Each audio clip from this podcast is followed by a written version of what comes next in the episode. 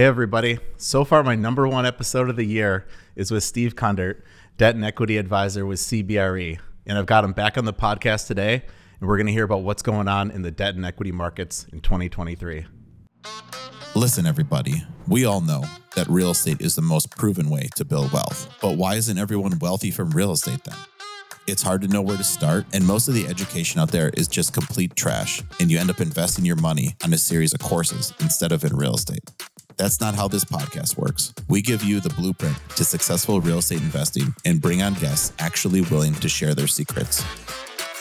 I started my real estate investing journey as a freshman in college when I bought my first duplex and have been in the trenches doing deals ever since. And today, I now own hundreds of millions of dollars of investment property. On this podcast, you will learn what you actually need to know to be a successful active or passive real estate investor. And we'll offer our takes on what's happening today so you can navigate this market and build wealth. I'm Drew Breneman, and this is the Breneman Blueprint.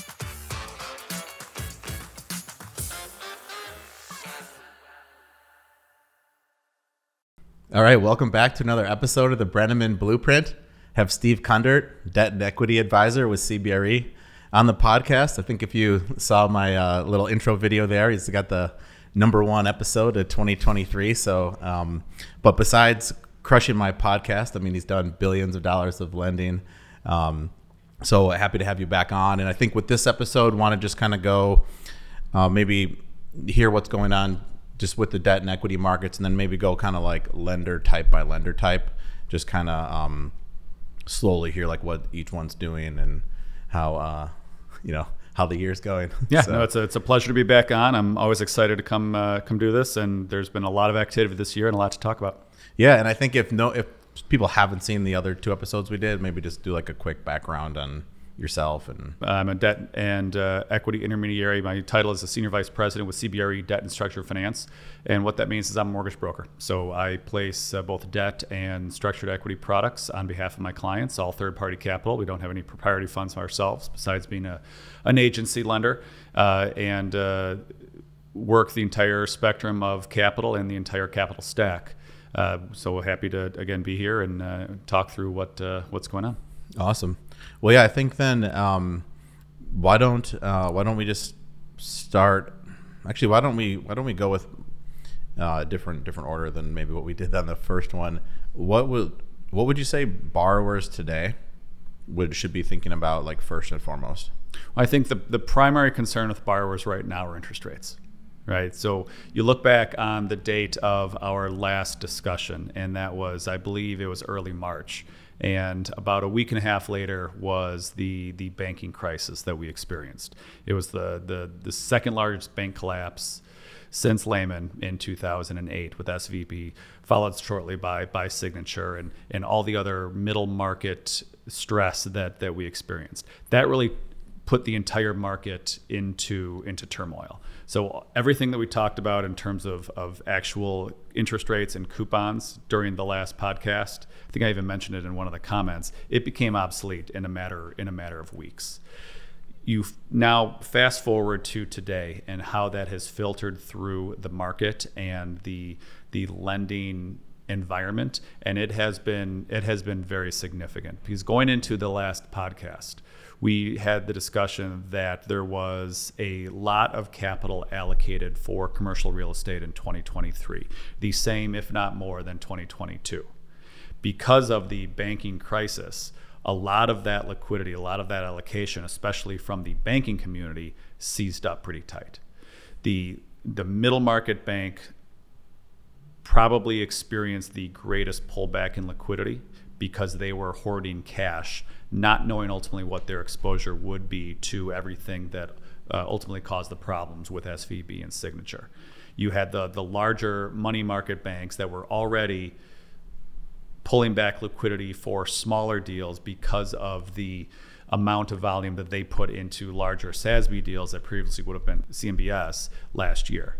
Uh, the local banks ironically have not been impacted all that much either back in 2022 or through the crisis. But because of that pullback in liquidity from the, the middle market banks, that created a pretty large vacuum of financing for that middle market investor because banks were holding back their money for either their primary clients or if they were extending new credit, they were looking for, in some cases, unrealistic depository requirements.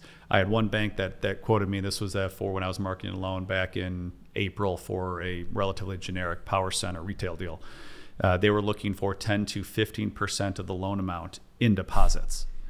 Now that's that's a large amount of, of money to bring over to a new bank. I mean, they're in, they're almost asking for their their federal depository requirements to be fulfilled by that one borrower, and that's just not realistic. Right. So it was whether you call it a an attempt to be more aggressive in terms of trying to grab market share, or you call it a an instance of quoting to not quote, whatever the reason, it was causing a big pullback in liquidity from that middle market banking Yeah, and I mean there and something else we had talked about is you know rates shoot up, no one's paying off the loans, like no one's there's no tra- there's very few transactions, no one's refinancing unless they're forced to. So these banks are not getting payoffs. They're worried about if there's going to be a run on the bank, right? And everything seizes up. What would when you say middle market size, like what size are we talking? You're you're banks? looking generically speaking, probably a five to fifteen million dollar, maybe twenty million dollar loan amount. Uh, so it's you know it's those those banks like a, um, you know the it, it put it in a Chicago vernacular. It's a it's a, a an Old National or a Wintrust of that you know that that ilk. because those are not small banks. No, they're not. Like No, to they're me, not. Where I think um, most of the bank lending I've done has been the borrowing, I should say, um, has been with banks of that size or, or quite a bit smaller. Mm-hmm. And even even I know you're saying the smaller banks not impacted. What's interesting is, um, well, it won't be, obvious to you and maybe not to the listener, but the like there's so much variation in what this all these banks are doing. You know, so as I started smiling to say the small banks aren't impacted, but then yet some are quoting eight percent right now on uh you know on on loans or what's what's your fixed rate and it's you know pushing seven where it's almost like are we quoting to not quote or however you put it where they'll still their their uh, originators are still sending out quotes but it's not realistic Right. when you're competing with a Fannie and Freddie option you know that at the time was you know it's in the fives percent Yeah, and I think that that middle market bank was impacted the greatest because they are they are big enough to have a sophisticated enough uh, portfolio management and, and, and treasury department where they are diversifying their holdings into crypto, in, into a little bit more complicated CRE deals, into other deals be, that are just outside the purview of smaller local banks.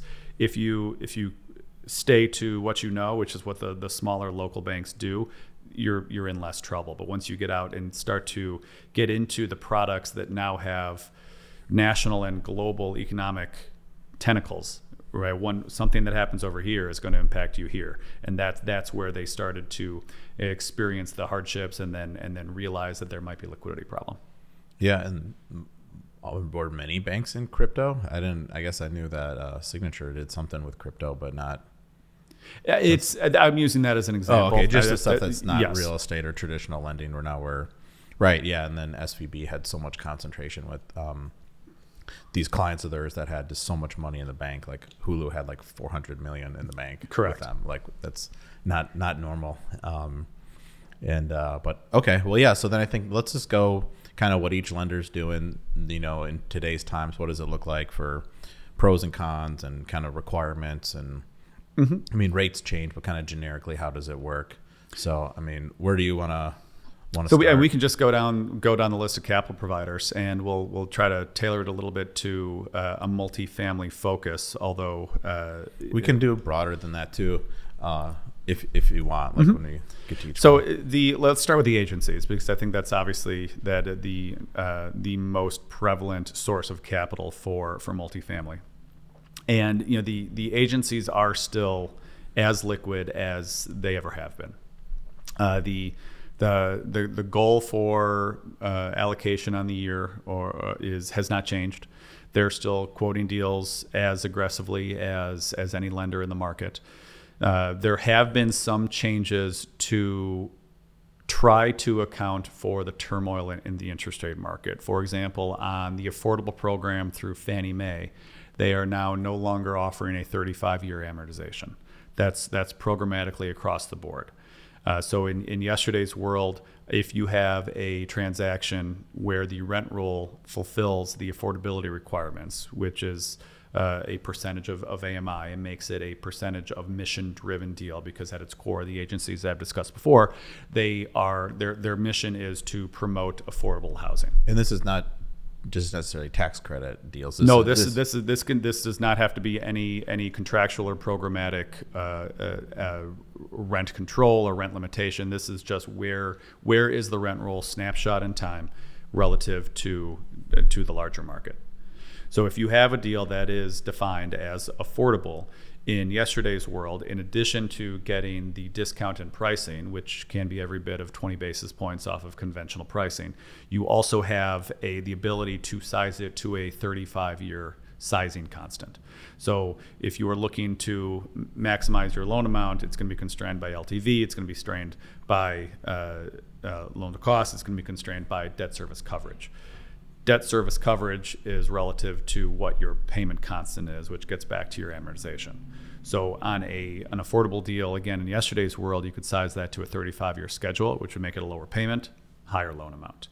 But now going forward, even for 100% mission-driven deals, they are eliminating that 35 year option. Hmm. So that that impacts it two ways. One, that impacts it as far as your sizing constant, as well as your actual payment coupon or your your payment constant. Because if you have an amortizing deal sized to a 35 year, again, not only is it going to size to a larger amount, but your your your annual and monthly payment will be will be lower. That's now 30 years across the board. So that is putting a little bit of strain on available capital for for affordable deals.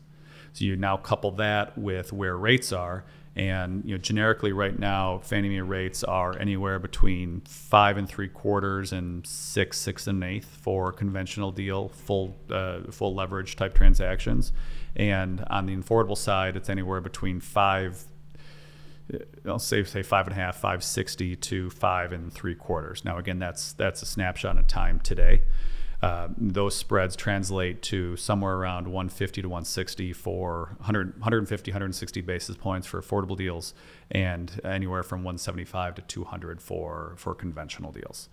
That is hasn't moved all that much since both the last time we spoke as well as going back even to our probably our first podcast. What has changed is the index. So the you know the, the payment coupon is a, a, a, a sum of the spread and the index. The index being the like maturity treasury for the duration of the loan. Five year deal gets sized and priced over the five year treasury, seven year deal, likewise over the seven year treasury, 10 year deal, likewise over the 10 year treasury. You look at the 10 year treasury, which again, as of this morning, uh, and it's important to keep an eye on that, given uh, the the durability of these these podcasts on on the internet. Yeah. But uh, as of this morning, the ten-year Treasury was yielding 405. That is up 20 basis points from last week. That's up about 50 basis points from our last discussion back in March. So now you filter that through all the iterations of the sizing constant. What that really means is a lower loan amount on the same NOI. Yeah, and higher higher payment, exactly, you know, or higher interest rate. Yes, um, same payment, I guess, mm-hmm. for sizing a max debt cover. But yeah, that's yeah, it's interesting. Where I feel like really for the last uh, nine months, let's say, I mean, for multi for the deals we've looked at, every financing strategy has just been Fannie conventional, mm-hmm. uh, or I guess some Freddie Mac, Freddie Mac as balance. well. Yes. Um, well, it seemed like on the conventional side that every time we quoted something up, like Fannie was was was bet was better. As we've talked about before, that that pricing pendulum kind of swings back and forth as far as who's more competitive. They're they're on the average about equal with each other. Uh, snapshot in time, sometimes one is priced better than the other. And then so it's it's been uh, it's kind of been an interesting.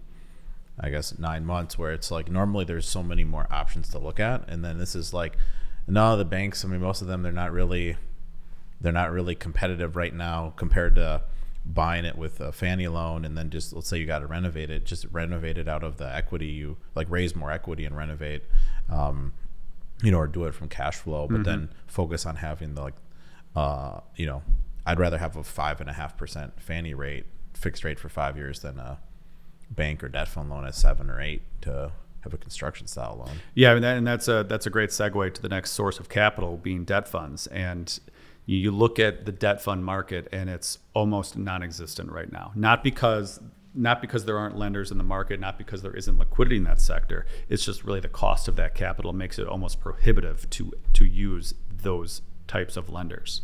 So the, a, a debt fund, which we have used before on, on some of your transactions, mm-hmm. uh, it, it is can be a very useful tool for especially a heavy lift deal. They'll come in and, and potentially lend up to 80, 85% of costs. They can give you future funding. Uh, they'll have an IO constant. Uh, some programs do have a streamlined refinance into an agency. So there, there's a lot of positive attributes. But because they are floating rate debt, because they are priced over over the, the term SOFR right now, with term SOFR being north of 5%, on a core multifamily deal, which is could be a, a spread of three, three and a half percent, your your coupons in in the eights. And now you have something that's either higher leverage or requiring higher yield for whatever reason because of the risk profile. Now your your pricing is is nine percent. You look at uh, getting away from multifamily. You look at a debt fund on on a retail deal or a land deal. You're into double digits, and that just when you are trying to solve for an all-in return that makes that source of capital extremely hard to navigate. On top of the interest rate protection that you have to purchase, which because of the yield curve is can be anywhere between two and four points of the loan amount right now. On top of the regular transaction costs, because most debt funds of size are are a securitized product, they are securitizing that into a CLO, and uh, because of the exit fee. So you have typically have a an, a, an entrance fee and an exit fee. Entrance of one percent and an one percent loan amount, exit fee of uh, anywhere between nothing to to 25 basis points to 50 basis points of the loan amount. You add all of that together, those are significant transaction costs that now you have to build into the overall project cost, and it makes things it makes things very hard. And you look at the overall securitized market and the the overall securitized market, this includes CLO, this includes CMBS, this this includes agency MBS. It is at a 12-year low in terms of volume for the first half of the year. The, the first half of 2023, uh, it was, uh, I believe, it was about 41 billion of total securitizations. Again, that's across all securitized platforms. That is down 70% over the same time last year. And again, a, a 12 year low. I think that is because of a, uh, not only the CMBS market, which we can touch on in a minute here, but now you look at, again, everything we just talked about regarding the, the debt fund market, that is putting a big, big strain on, on that source of capital. Yeah, it makes sense to me. I mean, I don't, you know, at least for when Fannie and Freddie are an option, I don't, I mean, it'd be very rare someone want to use a debt fund now in a multifamily deal. Mm-hmm. I could see it where, sure, if you have a hotel or something, an office building where the cap rate's going to be higher and there's less, and the agencies aren't an option.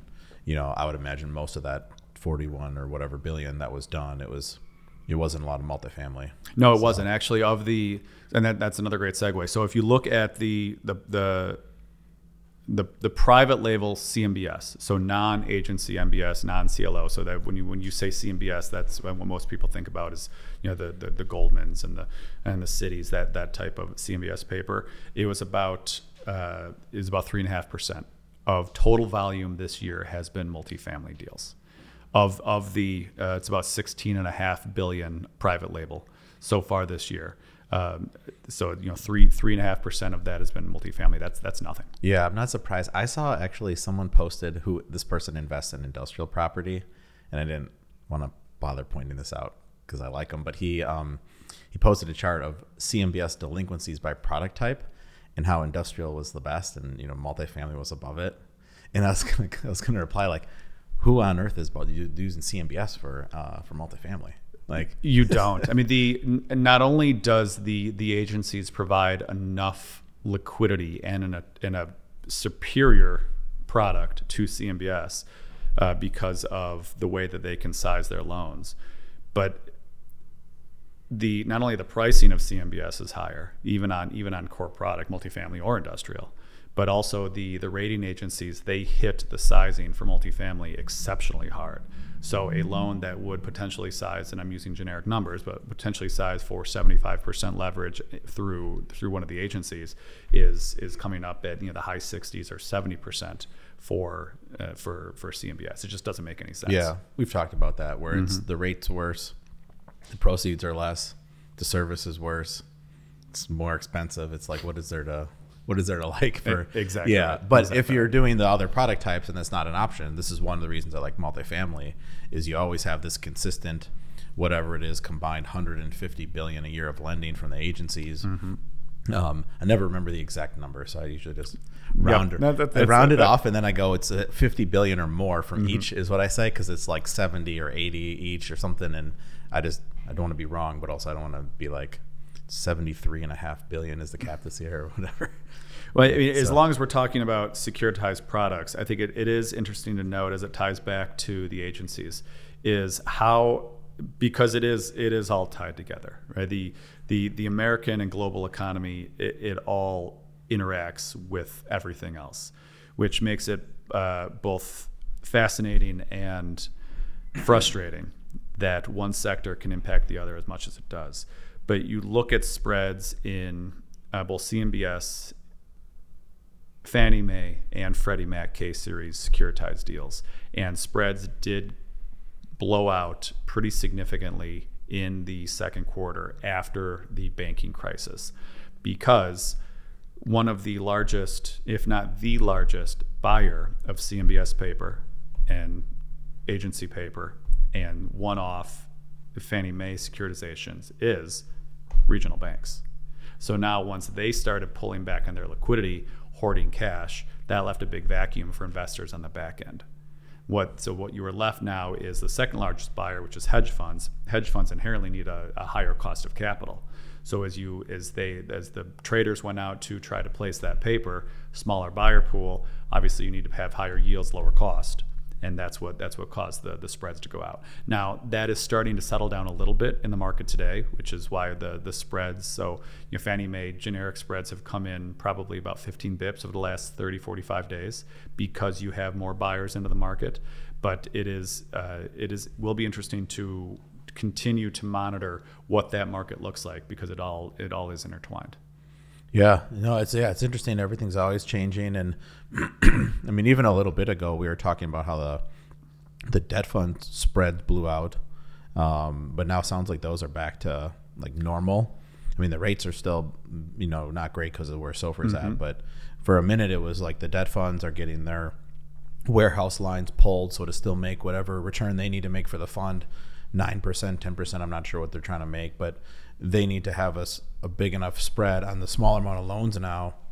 So now it's SOFR plus five for a little bit. I mean, when did that kind of go back to the like a 300 something spread? That started happening over the summer again as the banking crisis subsided. Uh, because you're you're exactly right, as they have their warehouse lines, which uh, the warehouse lines primarily came from the banks, from the especially the larger money center banks.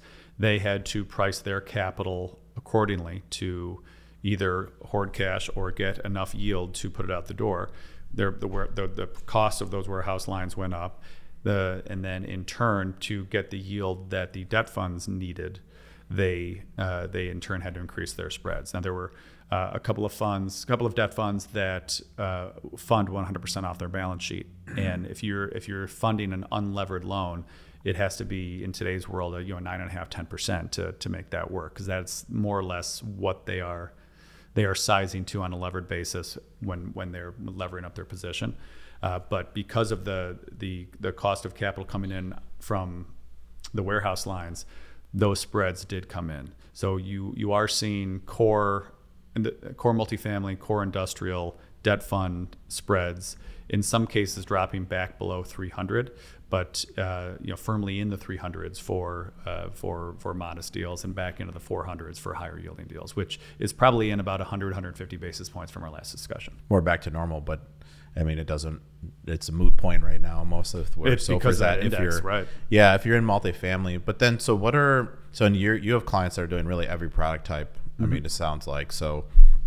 Um, what what are people doing for financing on you know the commercial deals? So industrial, retail, hotels? Like, what does that look like today?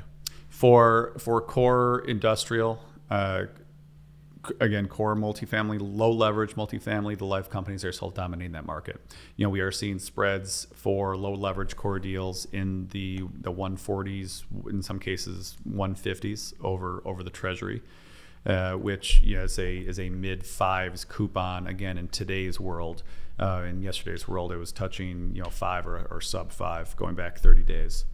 Uh, and on on retail, uh, I mean that's a that could be a discussion for a whole other podcast. But uh, generically, grocery anchor deals are still getting bid pretty aggressively. I have a, a, a quote in hand on a Jewel anchor deal here in Chicago, well located inner ring neighborhood that uh, was priced at 155 over for a 55% loan. Uh, again, that's a that's a, a, a life company loan with prepayment flexibility. Uh, loan amount on that is it's smaller in size. It's a you know a mid-teens loan amount. Uh, once you get away from grocery anchored into the the power centers, uh, you start to drop off a little bit in terms of available capital.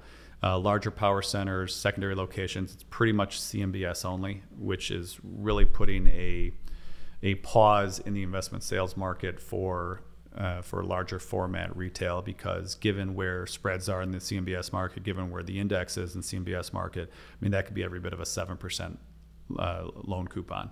So you're what that's doing is that's pushing up the, uh, the, cap rates at which these are trading into some cases the nine as investors look to to to get the, the delta in yield between their their cost of capital and their and their return.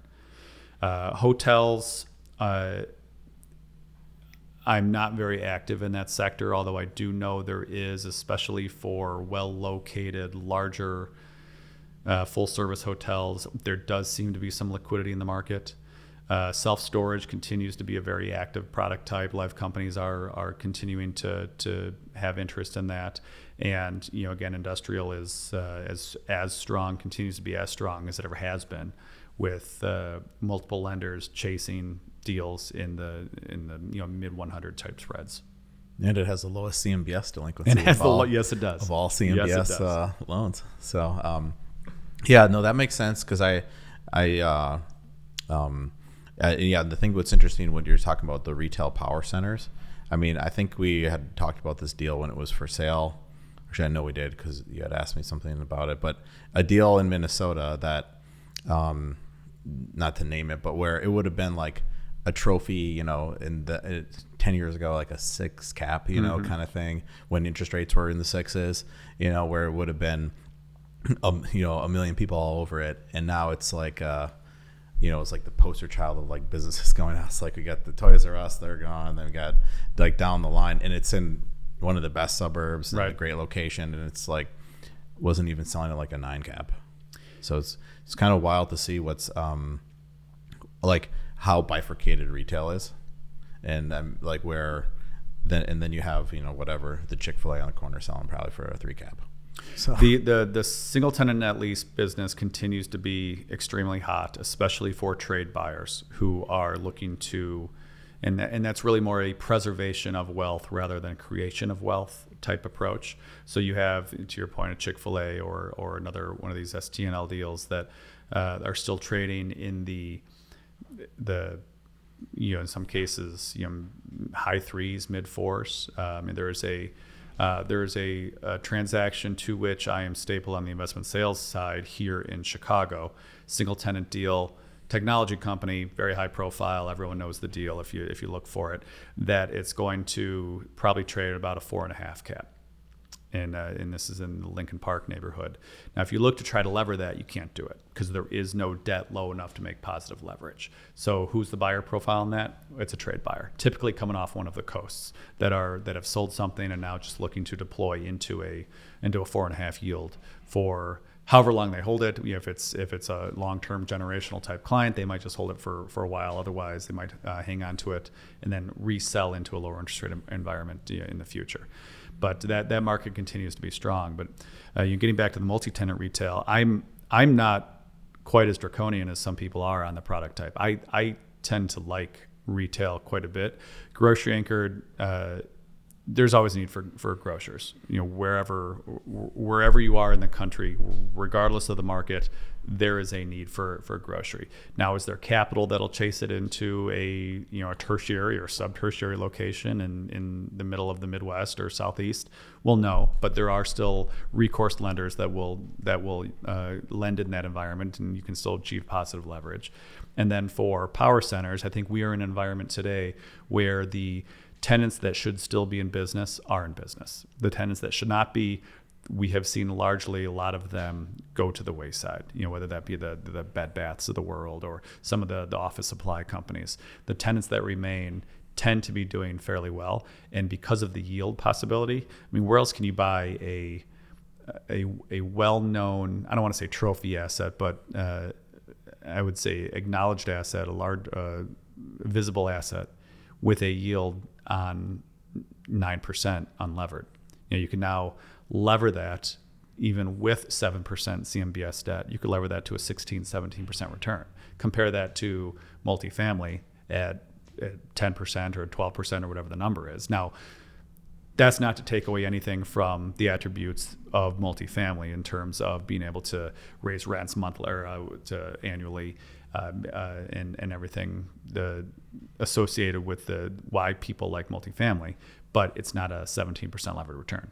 Yeah, and I, you know, it's interesting on a podcast that I did with Tyler Haig, um, kind of around the same time we did our last one, and he was about to say like, you know, and he's a multifamily broker, and he was like, you know, what product type I think is actually going to do him pretty well and like surprising, and I I don't want to like ruin his point, but I think on that one I did, and I was like retail, because I still have four retail deals. I yeah. know we haven't lost any tenants for the small shop retail. Rents have been growing, and yeah, and the cap rates have always been higher.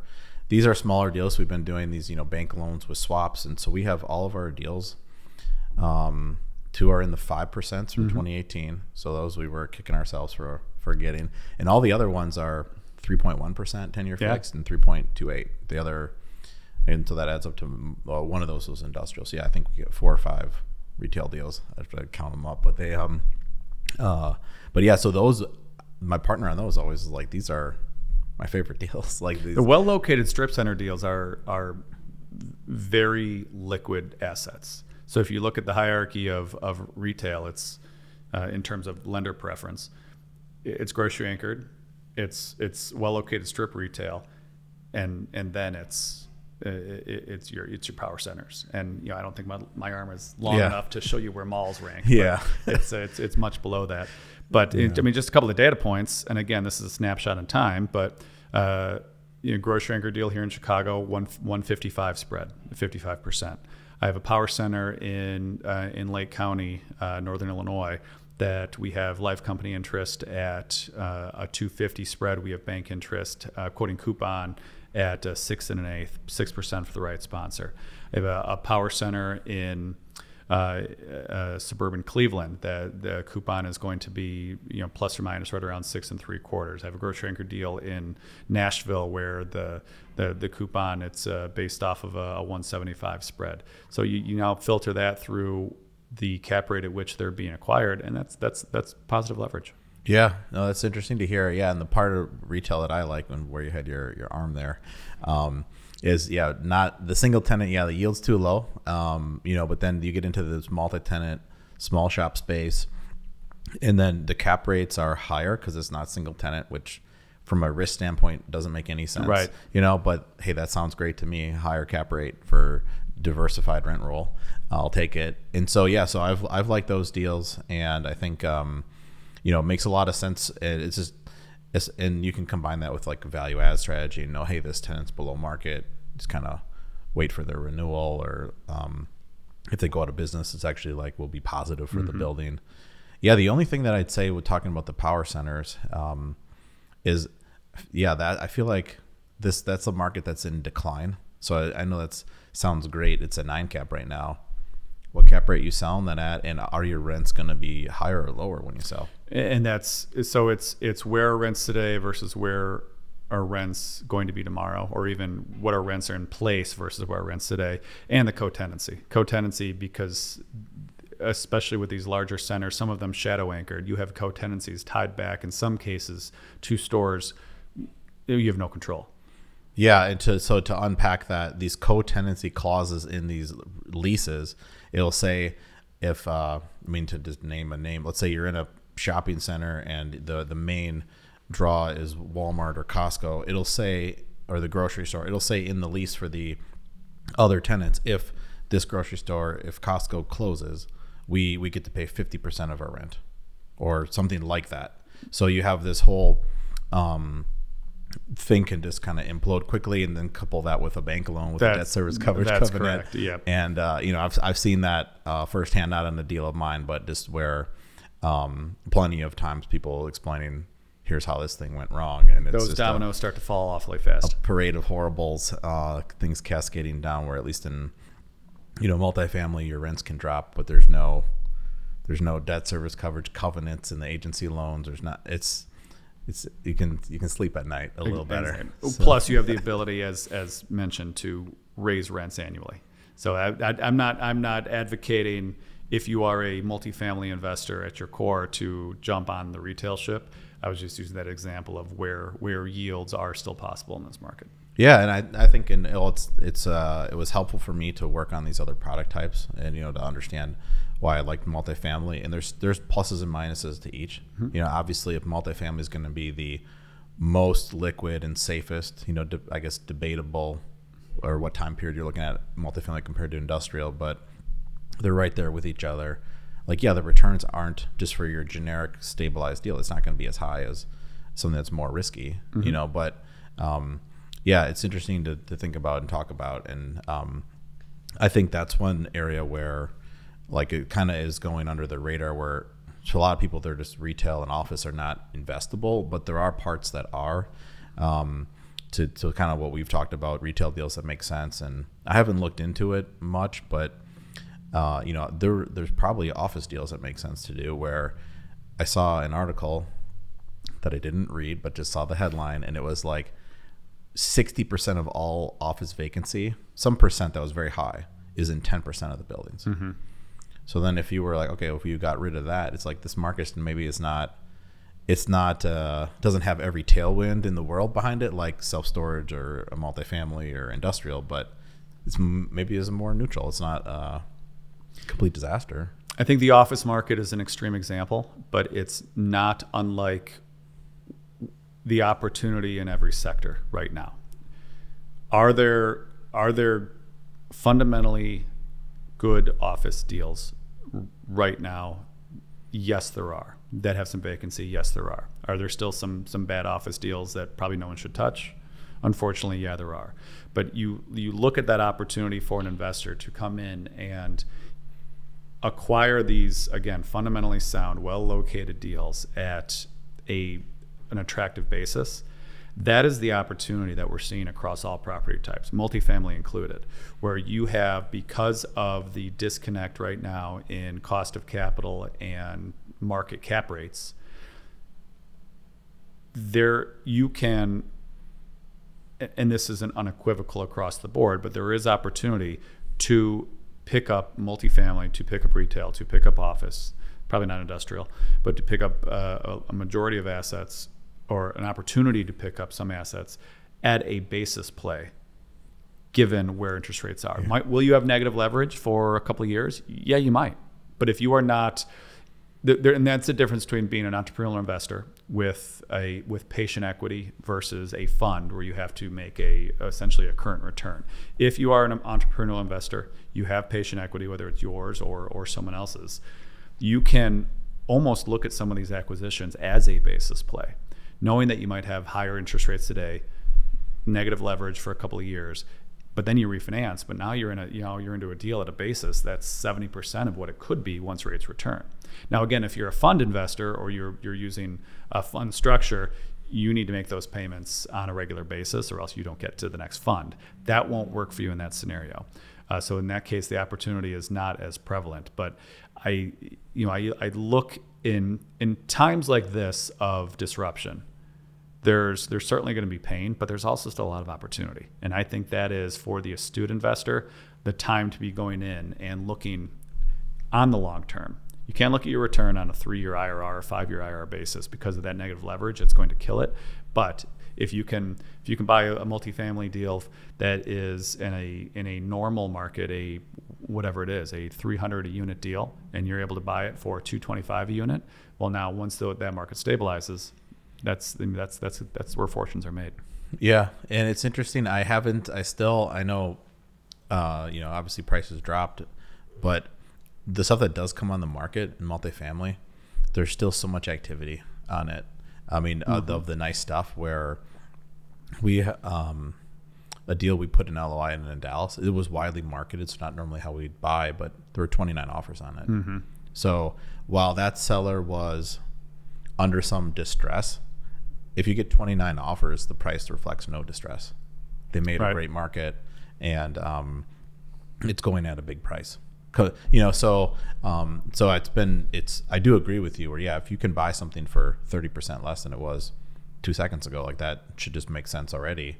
But part of the reason the prices were where they were is because everything was growing so fast. Then you're assuming there's growth. Well, and you do have those fund investors that have a mandate to get the money out the door. So they they they in some cases are are just looking to buy product. Uh, sometimes, you know, yield be damned as far as as what's available out there, and that's that's pushing up the price artificially high versus where it should be. Interesting. Yeah, so that's where I've still been sort of waiting for like, hey, here's the distressed price. I mean, it's because also the thing that's happened is if you had to sell a normal amount of properties in a year, yeah, prices would be down 20 plus percent. But what's happening is transaction volume's down, depending on where it is, 50 to 80 percent. So then if there's less buyers as well, but there's still a lot of buyers on very few deals, which then keeps the pricing for what does sell has been keeping it pretty well supported. Yeah. So that's so I've, why we haven't bought anything in a year. You know, like so. Well, and um, it's uh, and again we've talked about this before. It's it's that discipline that that ultimately your investors appreciate to to know what you're good at, to know what what deals you should be chasing, and that's that's the the highlights you put on your brochure. Right? It's not it's not how many deals have you bought. It's this is the return at which we bought them. I mean, anyone can go out and pay X for for a deal, but if that X is fifty percent above where it should be, and that's that's nothing to brag about. Right. Yeah, you just paid the most. Yeah.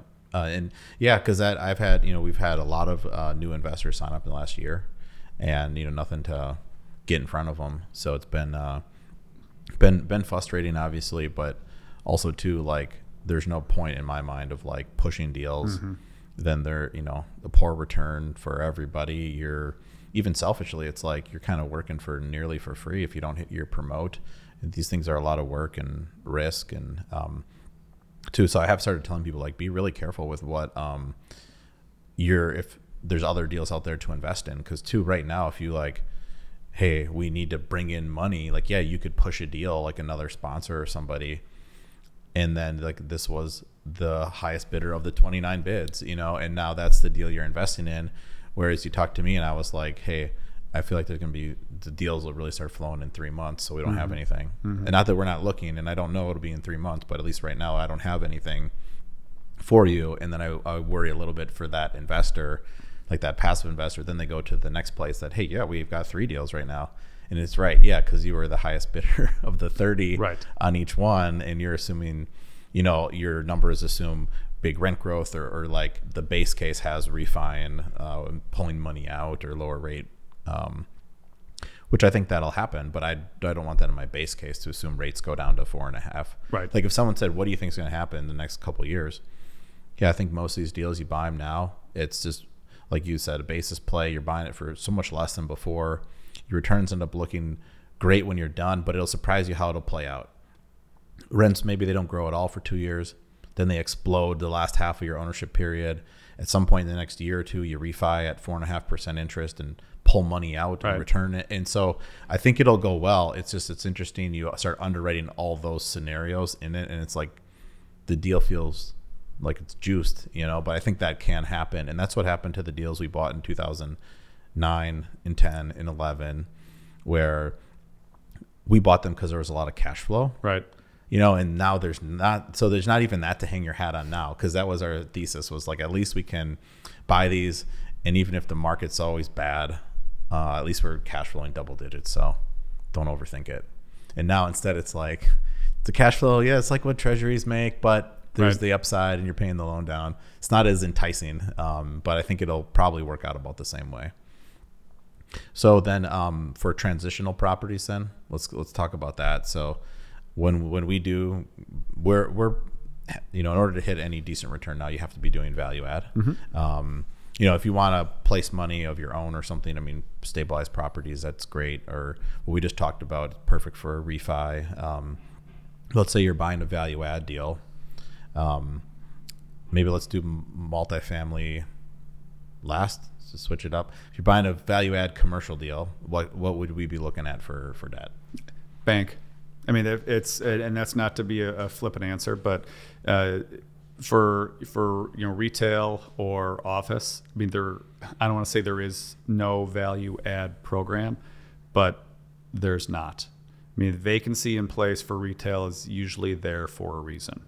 Vacancy in place for office is there for a reason, unless it's extraordinarily located, and and for some reason there the, the vacancy was caused by I don't even know the reason that would that would uh, draw institutional capital. It's going to be for the most part recourse bank lending.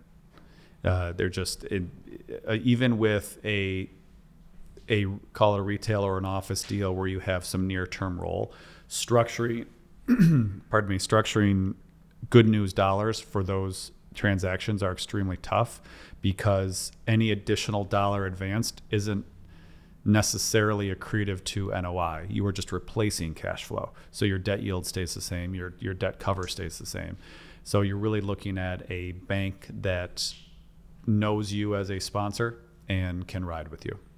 I mean, that's how our uh, our commercial deals that are not they're not value add are financed. It's Yep. all bank. It's all it's all recourse. Um, you know, the loan to values are low, so I does I don't mind being on those. But yeah, that's that's all it is. And I, I was just thinking you'd say debt fund though too. I mean, they don't. They're they just mostly chase after multifamily then, or what? Did Short answer is yes, they do. Uh, to They do what? to Cha- chase chase after Oh, okay. multifamily. Uh, in some cases, some industrial, but the industrial market continues to be so hot that even an industrial deal with vacancy is almost priced um, as a stabilized deal because of the leasing velocity that's available. So you, in terms of what a debt fund is doing, it's it's almost stressed exclusively multifamily. It's interesting. I didn't know that. I figured they were doing all sorts of other product types. Actually, never looked at it. Uh, in terms of the the major types, not not really. Uh, so I mean, think about think about a retail deal with vacancy. If if if you are sitting on vacancy for a while, there's a reason why that that site hasn't been hasn't been released. If you're sitting on vacancy that you can release, investors will release it themselves, and then and then realize that in terms of in terms of the, a lower cap rate. It's not like you have and again, this gets back to the attractiveness of a multifamily deal. You don't have a loss to lease consideration. Some cases you do, but you can't realize it as quickly. Uh, you can't really increase rents by renovation of the property, or you know, you can't go, you know, add a pool to a shopping center and all of a sudden raise rents fifty dollars. You can't give them a washer and dryer and raise fence rents fifty dollars. So you don't have that value add opportunity that you would with multifamily. And in terms of pricing that risk, the debt funds are are more inclined to hold on to their capital for multifamily deals versus going into retail.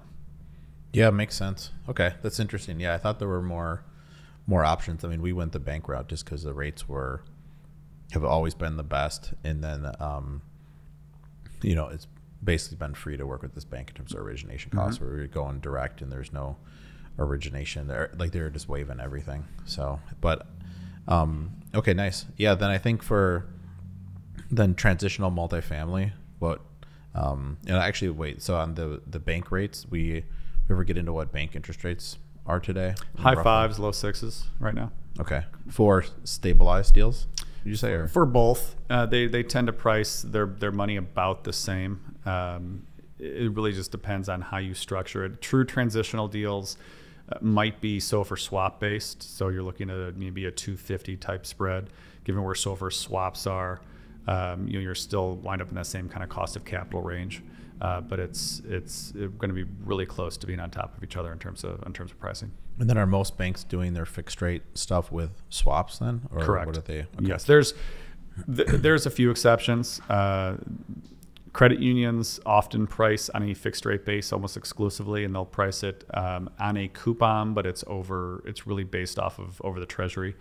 Uh, it's when you get into more regional and money center banks where you actually start doing seeing the this the the SOFR swap based type lending. Okay. And then, uh, so transitional multifamily, what are we looking at? as as discussed a little bit ago, the the debt fund market is still very active. You know, we are seeing in some cases spreads in the in the 200s up through the mid 300s for that. You know, the all-in coupon set aside in terms of it being you know eight nine percent. But what that just means is you build that into the project cost, and if ultimately the the returns make sense, then that's just a that's just a cost of, of, of doing business. You build that into into your return model and see see if it makes sense because of the leverage capability, and you, know, you can still still size down to a you know a five in some cases below debt yield and stabilize out at a at a, a seven debt yield. That money is otherwise hard to find. The banks typically won't go that low in debt yield. They'd be looking for some level of coverage. You have you know covenants you have to to, to deal with once you get further on in the, in the in the whole period. So the debt funds still continue to be the most active for transitional deals, and because of again the prevalence of bridge to agency type transactions on multifamily deals, especially, we are usually able to negotiate that exit fee down to a relatively small amount, what call it 25 bips, have it waived together, whatever it is. But that you know, that, that that does help and provides a streamlined access into into the agency market. And so debt funds, I guess I haven't had a debt fund thing sized up in a long time. They're sizing to down to a five debt yield at times. Ultimately, they're sizing to what the exit looks like. And if the if the assumptions to get to that exit are reasonable, they they can size as low as five, or in some cases, uh, theoretically, they could size to a zero debt yield. I mean, you could have a completely vacant vacant building if it is well located, if there's uh, data to support that you can lease it up. There is theoretically lenders for that deal. Uh, typically, that's we don't see that very often, but that that that can't happen. So again, how that exit looks, the reality, the assumptions to get there, that's the biggest driver. How are they sizing the exit then? They'll, they'll be sized into typically an agency exit. So they're looking at, they're making some interest rate assumptions as far as where rates will be, what coverage will be, and then in terms of, of debt yield, a stabilized debt yield of plus or minus, you know, seven, seven and a half. In, in, in today's market, although again in today's market we're seeing less sizing to debt yield and more of what coverage might be when stabilized when when, when stabilized refi. typically on a non-trended basis with rents. Non-trended mean that what are rents today on a stabilized unit and and moving forward the entire complex rented at those levels in two three years whenever that work is done. Trended being if you have you know two and a half five percent rent growth annually they're not typically going to give you the benefit of that year over year over year rent growth. They're going to look at in place. On the assumption and this is to keep things a little bit more conservative on the assumption that you aren't able to achieve those. Right. And yeah that's uh um makes makes sense to me why they would do that. I mean that's um you know when you're a lender it's glass half full usually Mm, exactly half, right. half empty sorry. Right. and they uh yeah and the way i like to explain untrended is actually is uh evan who works here explained it as if you could just snap your fingers and you could just reset it all today's prices. Yes it's like, oh, that's a faster way because I did it the same way that you do, where it's okay, it's growing, so it's actually in the future, but you can't, you don't grow the the costs or the rents. It's you, it's in today's prices, but it's at the end of the loan, and it's uh the snap your fingers I liked. So yeah feel free. yeah to, but why use one word when you can use three Yeah, that doesn't uh, that doesn't fill up time on a podcast yeah, that's it right. So, but yeah, I think then maybe um then the equity that you you do, it's more would be helping folks find like pref equity. Uh, why don't we? Why don't you tell us a little bit about that? Yeah. So uh, if the, the last podcast we talked a lot about that, given the the sizing disconnect of, of in-place loans today relative to what a new loan might look like because rates are higher loans are not sizing to the same level as they were before so in some cases you would have a loan that just call it generically on a $10 million deal the in-place loan amount is six and a half million dollars Its size is based on rate to six million dollars today value is is still there. There's still real equity in those transactions. So the so the borrower doesn't want to walk away from the deal, nor do they potentially want to sell because that sizing constraint. Why we're coming up with that six million dollars is because of interest rates. We are in a hopefully artificially high interest rate environment today. You fast forward a year, might be lower. you can refinance out at that point or sell at that point and and realize all of his equity. So what do we do for that five hundred thousand dollars? we go out and find pref equity. There's a number of funds that have been raised specifically to come in and provide pref equity. Pref equity being the slug of capital between senior debt and common equity or, or sponsorship equity. That is sometimes structured as a coupon, sometimes structured as a, an overall return. But what that does is that uh, it gives the the lender comfort because you have a new investor coming in typically of an institutional or institutional adjacent profile that will signify to them that there is wherewithal behind the equity if something should continue to, to go wrong. Uh, and the sponsor likes it because they are now paying a, a set rate. They're able to hold on to their deal. If things right size, they can pay them off and still and still hold on to their, their asset and realize their entire equity. Pref equity likes it because they're getting a set return and they now have a path to ownership at a reduced basis should things continue to go wrong. So you have uh, pref equity will invest in a deal that they, they want to own the common equity wants to bring in pref equity because they don't want to lose a deal they want to own and the lender is happy because they don't want to own it and they know that these other guys will now step in and keep things from going wrong. And what's the r- range of rates you're seeing? 10 12% on a coupon basis probably you know, on, a, on an irr basis it's probably low you know low double digits somewhere somewhere in there and that can be it's it's typically more on a coupon basis because that means that the deal is still performing. It's just it's it's just an interest rate issue. If you now have to structure the pref equity in terms of a, a, a cumulative return situation, that means there's no cash flow or stunted cash flow, and now you get into a little bit more complicated structure as far as how that looks. So most of the pref equity you're seeing, it's a fully current pay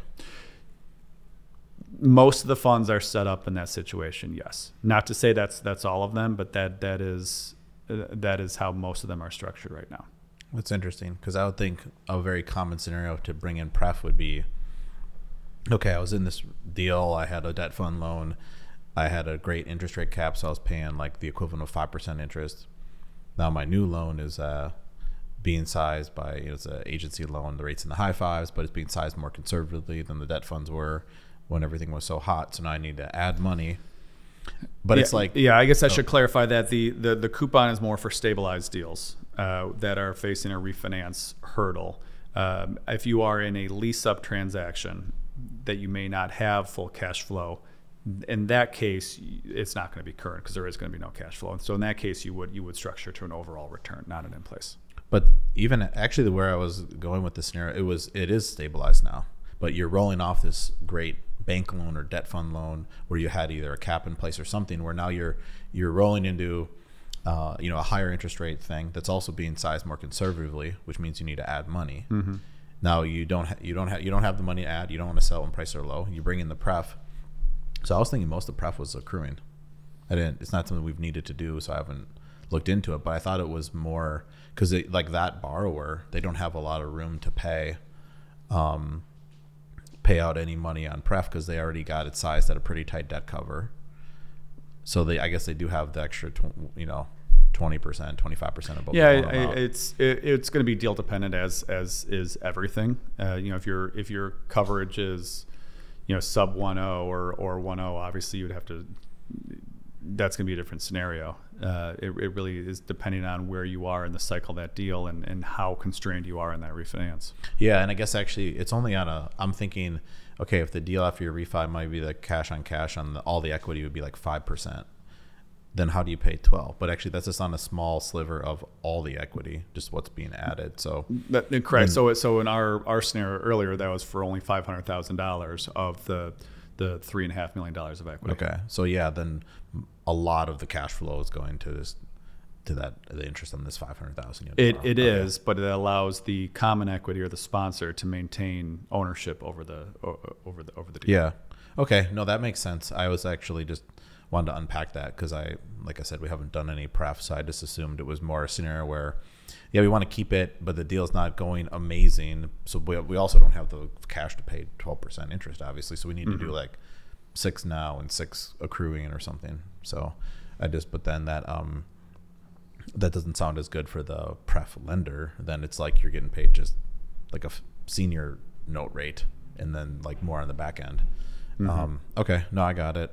I think you know. I guess maybe let's wrap up. But one thing that you had um, have talked to me a, a lot about over the the years was you know different let's say tips when financing like one of them is like matching your loan up with your business plan i mean you want to talk about that for a minute anything else that you think would be important and then let's get running Yeah. So because of the yield curve, because of where interest rates are today, a lot of my clients are understandably pursuing shorter term money. Now the the the lending community also understandably has a glut of longer term money they are trying to to get out the door because of if you can if you can lock in a 10 year deal from a lender perspective at today's rates obviously that's that's longer longer yield for for a longer amount of time or a higher yield for a longer amount of time. So what we are seeing is a lot of seven year deals a lot of 10 year deals with prepayment flexibility. Uh, now prepayment flexibility if you look at what, what what that means is let's call it on a seven year deal it might be a yield maintenance for two and then a five four three two one step down. So that you know that number is a percentage of the outstanding loan amount. If you pay off in in year three it's five percent. If you pay off in in year seven it's one percent. Uh, you can buy that flexibility especially from the life companies for a relatively inexpensive amount of money. Uh, call it 10 to 15 basis points added to the spread. Uh, now lenders knowing that are also pricing in terms of spread and then also because of, of where the underlying index is, we're still inverted in our cost of capital. Five year money right now is typically more expensive than 10 year money, even at the same spread because of the virtue of the, of the inverted yield curve. But to your point of what should borrowers be considering is, is one, what is the goal for the asset? Is this a long term generational asset, in which case maybe we should put longer term money on it? Or is this a transitional deal where you're going to be doing some work and you may want to get out in five years? If you want to get out in five years, maybe you can tolerate a slightly higher interest rate, especially if you're going to be creating additional NOI during that hold period. So it's uh, you know that's that's certainly one factor that you that you want to pay attention to. You want to look at the duration of that of that loan, not only in the context of of that particular transaction, but also your other deals. Do you want all your deals maturing in seven years? Well, no, you don't, because now if the world gets even worse than it is today, now you're faced with a whole wall of refinances. So we want to look at staggering those maturities. Now, you know, uh, if three, five, seven, ten, whatever, whatever the case may be. Um, and then as you prepare to go out and look at a refinance, especially if it is in the future, six, 12 months, take a look at your expenses. Make sure that you are managing those expenses very, very carefully, that you are scrubbing the, the statements that ultimately will show up in the lender's hands. Um, because uh, particularly if you have a loan in place and you have to just submit your, your annual financials, sometimes you just press the button, spit it out of the accounting software, and hand it over. And that's fine for the in-place lender. But a new lender will look at that and say, well, maybe your maybe your payroll's up too high. Well, okay, well we had we had someone come on on a contract basis. That's not normalized. We should pull that out. Maybe R and M is too high. Well, we had we had a, a unusually high snowplow, so that's something we should pull out.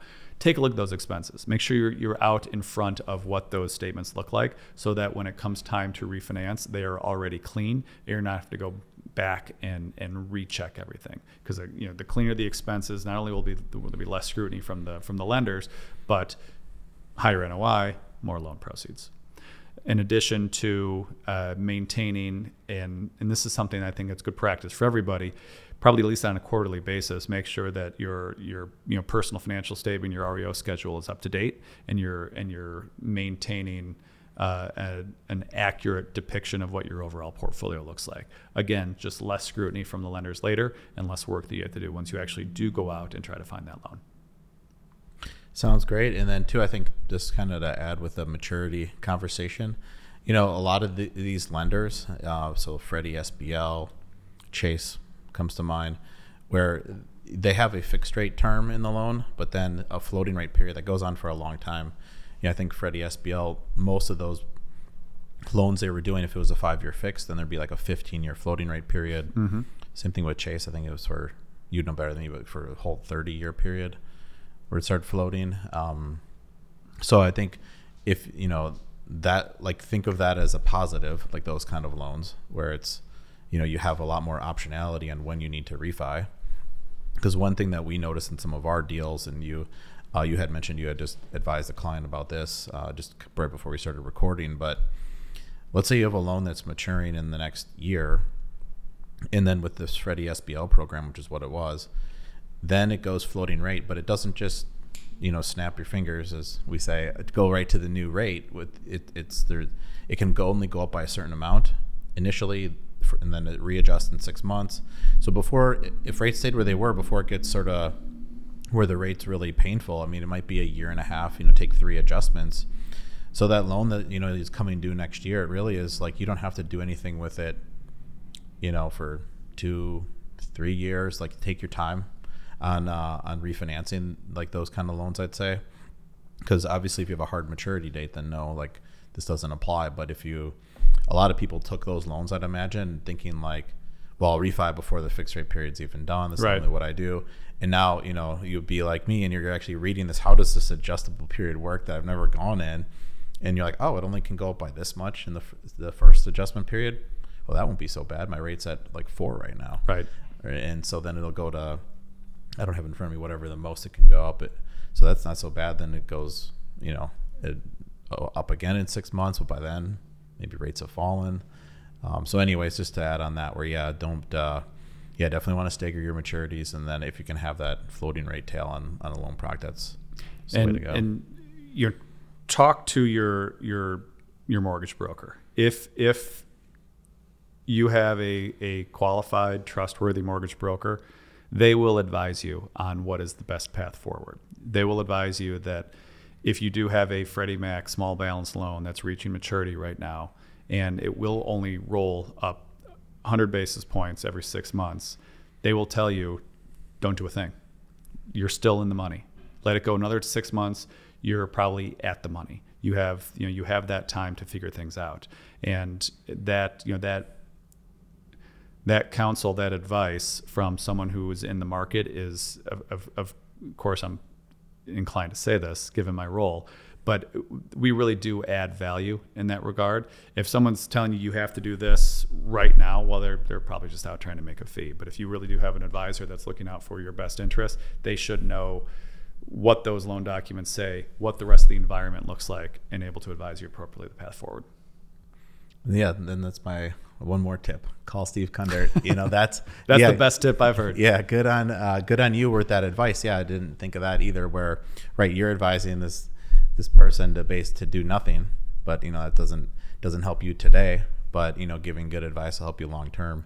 Um, so that's good on you to do that. Um, so great. Well, yeah, thanks for being on again. So how how can people get in touch with you? Yeah, if uh, anyone wants to get a hold of me, you can feel free to uh, reach me on uh, email at, at steve.kundert, S-T-E-V-E dot K-U-N-D-E-R-T at cbre.com, or feel free to reach me on my cell phone, 312-213-8757. All right, awesome. Thanks for being on. Thank you for having me. If you learned something from today's show, leave a review and hit that subscribe button wherever you enjoy your podcast. Dive deeper into real estate investing on Breneman Capital's website, breneman.com, where we have numerous free resources and information that can help both active and passive real estate investors. Accredited investors can get started today as a passive investor in our multifamily investment opportunities by hitting the Invest Now button on our website. The views and opinions expressed in this podcast are those of Drew Breneman and guests as of the date of recording and do not purport to reflect the views or opinions of Breneman Capital LLC and its subsidiaries. Views and opinions are provided for informational purposes only and should not be relied upon or deemed as investment or tax advice or an offer to buy or sell securities. The speaker cannot be held responsible for any direct or incidental loss incurred by applying any of the information offered.